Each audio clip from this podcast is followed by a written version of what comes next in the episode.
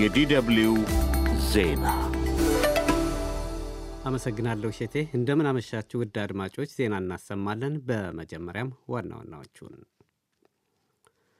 ኮሞሮሳውያን ፕሬዝደንታቸውን ለመምረጥ ዛሬ ድምፅ ሲሰጡ ውለዋል። ለሦስተኛ የሥልጣን ዘመን የሚወዳደሩት በሥልጣን ላይ ያሉት ፕሬዝዳንት አሁንም አሸንፋለሁ እያሉ ነው። የጋዛ ጦርነት እንዲያበቃ አስቸኳይ የተኩስ አቁም ስምምነት እንዲደረስና የሁለት መንግስታት መፍትሔ ተግባራዊ እንዲሆን ቻይናና ግብፅ ጠየቁም።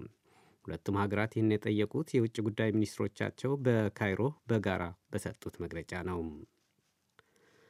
ከደቡብ ፈረንሳይ ወደ እንግሊዝ ለመሻገር ሲሞክሩ የነበሩ አራት ስደተኞች ሞቱ። አምስት ደግሞ ለሕይወታቸው በሚያሰጋ አደገኛ ሁኔታ ላይ እንደሚገኙ ታውቋል። ኢጣሊያ በጀርመን ወታደሮች መቃብር ላይ የፋሽስት ስርዓት ወታደራዊ ሰላምታ ያቀረቡ ሶስት የካዚኖ ከተማ ነዋሪ የሆኑ ግለሰቦች በእስራት ቀጣች። ግለሰቦቹ ከሰላምታው በተጨማሪ ፋሽስቶችን የሚያሞካሽ መፈክር ሲያሰሙ ነበር ተብለዋል። ዜና በዝርዝር ኮሞሮሳውያን ፕሬዝደንታቸውን ለመምረጥ ዛሬ ድምፅ ሲሰጡ ውለዋል። ለሦስተኛ የሥልጣን ዘመን የሚወዳደሩት በሥልጣን ላይ ያሉት ፕሬዝደንት አሁንም አሸንፋለሁ እያሉ ነው። ፕሬዚዳንት አዛሊ አሱማኒ ዛሬ በትውልድ መንደራቸው ድምፅ ከሰጡ በኋላ ለጋዜጠኞች በሰጡት መግለጫ የመጀመሪያውን ዙር ምርጫ በፈጣሪና በኮሞሮሳውያን ውሳኔ አሸንፋለሁ ሲሉ ተደምጠዋል። ፕሬዚዳንቱ ተቃዋሚዎችን በማሰርና በማሳደድ ይወቀሳሉ። ምርጫው መከናወን ከጀመረበት ጊዜ አንስቶ በርካታ ጉድለቶች መከሰታቸው ቢነገርም ፕሬዚዳንቱ ግን የሰማሁት ነገር የለም ብለዋል።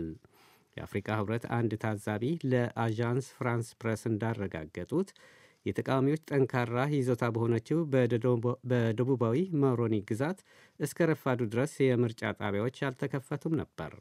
እንደ ጎርጎሮሳውያን አቆጣጠር ከ2016 ጀምሮ በስልጣን ላይ ያሉት ፕሬዚዳንት አዛሊ ኡሱማኒ ስልጣናቸውን ያራዘሙት በ2018 የፕሬዚዳንት የስልጣን ጊዜ ገደብ እንዲነሳ የሚያደርግ የህግ ማሻሻያ ህዝበ ውሳኔ ካደረገው በኋላ እንደሆነ ይታወቃል። ኮሞሮስ እንደ ጎርጎሮሳውያን አቆጣጠር በ1975 ከፈረንሳይ ቅኝ አገዛዝ ነፃ የወጣች ሲሆን ከጠቅላላ ህዝቧ 45 በመቶ ከድህነት ወለል በታች እንደሚኖር የዓለም ባንክ ያወጣው መረጃ ያመለክታል። የጋዛ ጦርነት እንዲያበቃ አስቸኳይ የተኩስ አቁም ስምምነት እንዲደረስና የሁለት መንግስታት መፍትሔ ተግባራዊ እንዲሆን ቻይናና ግብፅ ጠየቁም። ሁለቱም ሀገራት ይህን የጠየቁት የውጭ ጉዳይ ሚኒስትሮቻቸው በካይሮ በጋራ በሰጡት መግለጫ ነው። የቻይናው የውጭ ጉዳይ ሚኒስትር ዋንግ ዪ እንዲሁም የግብፅ አቻቸው ሳሜህ ሹክሪ በመግለጫቸው እንደ አውሮፓውያን አቆጣጠር በ1967 ፍልስጤም በነበራት የግዛት ወሰን መሠረት ያደረገ ሉዓላዊነቷ ሙሉ በሙሉ የተረጋገጠ ዋና ከተማዋ ኢየሩሳሌም ያደረገች ነፃ ሀገረ ፍልስጤም መመስረት አስፈላጊ ነው ብለዋል። ግብፅና ቻይና በቀይ ባህር የሚስተዋሉ የመርከብ እገታና ጥቃቶችን በቅርበት ለመከታተል እንደሚሰሩ አስታውቀዋል።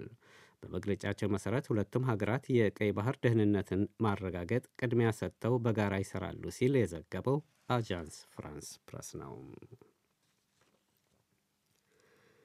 ከደቡብ ፈረንሳይ ወደ እንግሊዝ ለመሻገር ሲሞክሩ የነበሩ አራት ስደተኞች ሞቱ። አምስት ደግሞ ለሕይወታቸው በሚያሰጋ አደገኛ ሁኔታ ላይ እንደሚገኙ ታውቋል። ከደቡብ ፈረንሳይ ወደ እንግሊዝ የሚያሻግረው የባህር ወሽመጥ በርካታ ስደተኞች ለመተላለፊያነት የሚጠቀሙበት ሲሆን አዘዋዋሪዎች የሚጠቀሙባቸው ደረጃቸውን ያልጠበቁ የፕላስቲክ ጀልባዎች ምክንያት በየጊዜው የባህር ሲሳይ የሚሆኑ ስደተኞች እየተበራከቱ እንደሆነ ሪፖርቶች ያመለክታሉ። አሁን አደጋ የደረሰባቸው ስደተኞች የየት አገር ዜጋዎች እንደሆኑ ለጊዜው ባይገለጽም ኢትዮጵያውያንና ኤርትራውያን ስደተኞች በዚህ ወሽመጥ ሲሻገሩ ተመሳሳይ አደጋ መድረሱ ይታወቃል።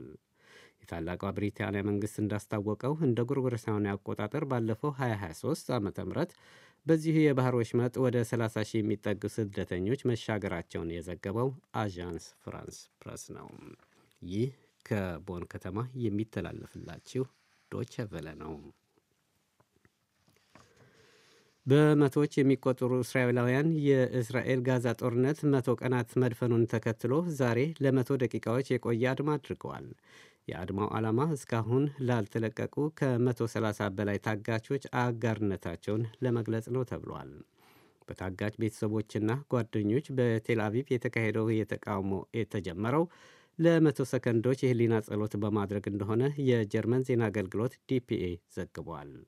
ሐማስ እንደ ጎርጎርሳውያን አቆጣጠር በጥቅምት 7 ቀን 2023 በእስራኤላውያን ዜጎች ላይ ጥቃት ከፈጸመ በኋላ 240 ሰዎች መታገታቸው ይታወቃል። በቀጠር አደራዳሪነት በተካሄደ ምስጢራዊ ውይይት የተወሰኑ ቢለቀቁም 136 ታጋቾች አሁንም በሐማስ እጅ እንደሚገኙ እስራኤል ትገልጻለች። በእስካሁኑ ውጊያና ጥቃት 1200 እስራኤላውያን መገደላቸውን እስራኤል አስታውቃለች። እስራኤል ባለፈው ወር በሊባኖስ ቤይሩት ከተማ የተገደለው የሐማስ ከፍተኛ አመራር የሳላህ አልአውሪን ሁለት እህትማማቾች በማሰሯን አስታወቀች። የሐማስ ምክትል መሪ የነበረው የሳላህ አልአውሪ እህቶች የታሰሩት በዮርዳኖስ የባህር ዳርቻ ጸረ እስራኤል መንግሥት የሽብር ተግባር እንዲካሄድ ሲቀሰቅሱ ነው ተብሏል። መቶ ቀንን የደፈነው የእስራኤል ጋዛ ጦርነት በሊባኖስ ከሂዝቦላህ በኩልም ግጭቱ እንደቀጠለ ነው።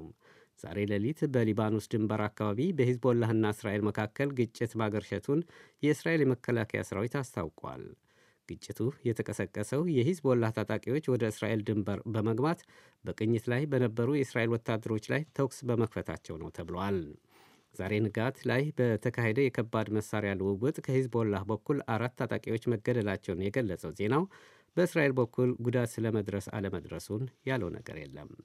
በተመሳሳይ ዜና የእስራኤል የጦር ጀቶች በደቡብ ሊባኖስ በሚገኝ የሂዝቦላህ ይዞታ ላይ ባካሄዱት ድብደባ የአሸባሪ መሠረተ ልማቶች ያሏቸውን መደብደባቸውን የጀርመን ዜና አገልግሎት ዲፒኤ ዘግቧል። የጋዛ የጤና ጥበቃ ሚኒስቴር በሰጠው መግለጫ ደግሞ መቶ ቀናት በደፈነው ግጭት 23968 ፍልስጤማውያን ተገድለዋል። ከእነዚሁም አብዛኛዎቹ ሴቶችና ሕፃናት መሆናቸውን የአዣንስ ፍራንስ ፕረስ ዘገባ ያመለክታል።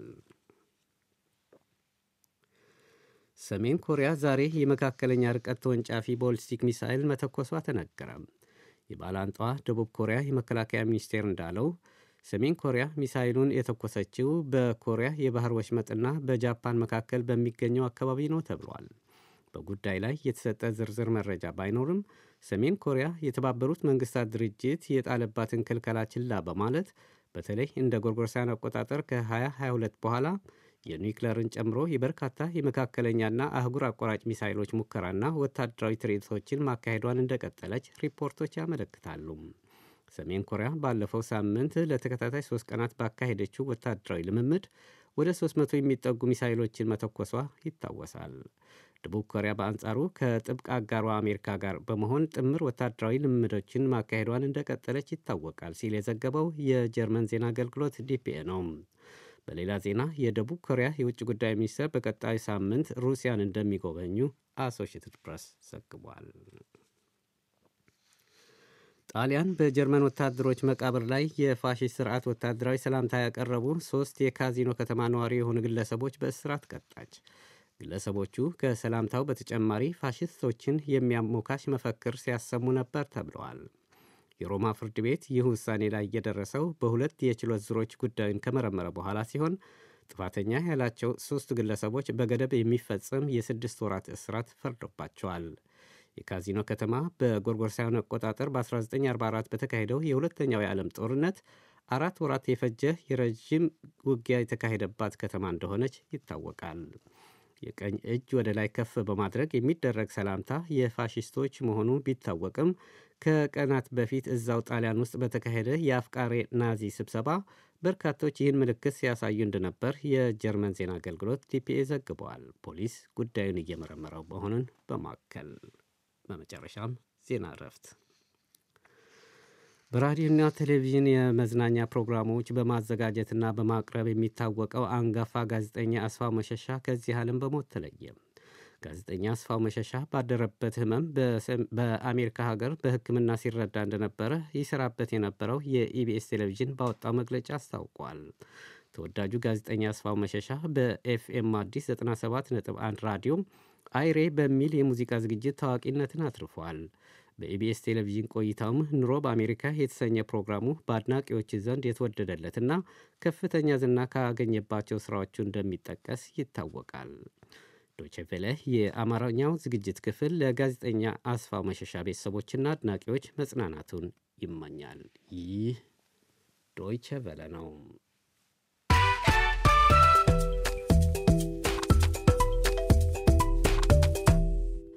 አድማጮች ዜናውን ለማጠቃለል ዋና ዋናዎቹን አንዴ በድጋሚ ላስታውሳችሁ። ኮሞሮሳውያን ፕሬዝደንታቸውን ለመምረጥ ዛሬ ድምፅ ሲሰጡ ውለዋል። ለሦስተኛ የሥልጣን ዘመን የሚወዳደሩት በሥልጣን ላይ ያሉት ፕሬዝዳንት አሁንም አሸንፋለሁ እያሉ ነው። የጋዛ ጦርነት እንዲያበቃ አስቸኳይ የተኩስ አቁም ስምምነት እንዲደረስና የሁለት መንግሥታት መፍትሔ ተግባራዊ እንዲሆን ቻይናና ግብፅ ጠየቁም። ከደቡብ ፈረንሳይ ወደ እንግሊዝ ለመሻገር ሲሞክሩ የነበሩ አራት ስደተኞች ሞቱ። አምስት ደግሞ ለሕይወታቸው በሚያሰጋ አደገኛ ሁኔታ ላይ እንደሚገኙ ታውቋል። ጣሊያን በጀርመን ወታደሮች መቃብር ላይ የፋሽስት ስርዓት ወታደራዊ ሰላምታ ያቀረቡ ሦስት የካዚኖ ከተማ ነዋሪዎች በእስራት ቀጣች። ግለሰቦቹ ከሰላምታ በተጨማሪ ፋሽስቶችን የሚያሞካሽ መፈክር ሲያሰሙ ነበር ተብሏል። ዜናው በዚሁ አበቃ።